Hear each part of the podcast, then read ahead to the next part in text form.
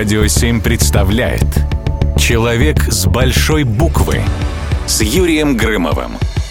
Непокорный, бескомпромиссный, неудобный, как только не называли Владимира Маяковского современники. Поэт, который, с одной стороны, воспевал систему, тем не менее, всю свою жизнь шел против течения. Родившись в семье лесничего и кубанской казачки, не получивший должного образования из-за нехватки денег у родителей, Маяковский довольно рано увлекся левыми идеями, за что еще в юности успел сменить три места заключения. Из одной тюрьмы в другую его переводили из-за скандальной репутации, а после отпустили, так и не предъявив никакого обвинения. Тогда же Маяковский начал писать свои первые стихи и увлекся живописью. Первое стихотворение поэта было опубликовано, когда ему едва исполнилось девятнадцать лет, в сборнике «Футуристов». Несмотря на то, что Маяковский прикнул к обществу клуба футуристов, он постоянно критиковал коллег и не скрывал, что для него членство в клубе – просто способ попасть в поэтический клуб. Терского молодого поэта заметили авторитетные коллеги, и уже вскоре один из его покровителей стал Максим Горький. Написание стихов для Маяковского стало довольно-таки прибыльным делом, когда авторам платили не за количество знаков, а за строчки. Бытует мнение, что именно поэтому Маяковский придумал свой узнаваемый стиль писания стихов лесенкой. Ну, больше строк, а не букв.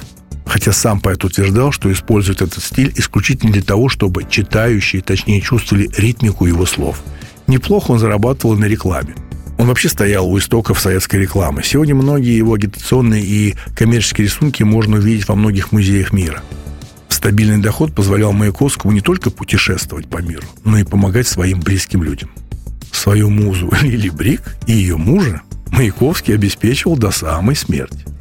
Вообще, вся эта история с Маяковским, она уникальна. У меня даже есть сценарий женщины Маяковского, который я хотел когда-нибудь все-таки экранизировать. Сказать, что он был персонаж, нет. Я думаю, что это неправильно. Он удивительный человек. А во время поездки в Париж он безответно влюбился в русскую эмигрантку Татьяну Яковлеву.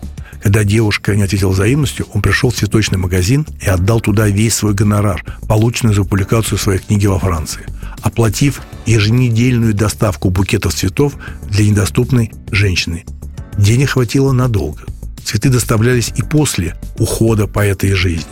В какой-то мере этот жест отвергнутого влюбленного даже спас жизнь Татьяне. Во время оккупации Парижа девушка продавала на улице эти цветы, которые приносили каждую неделю из цветочного магазина. А на вырученные деньги она покупала себе еду.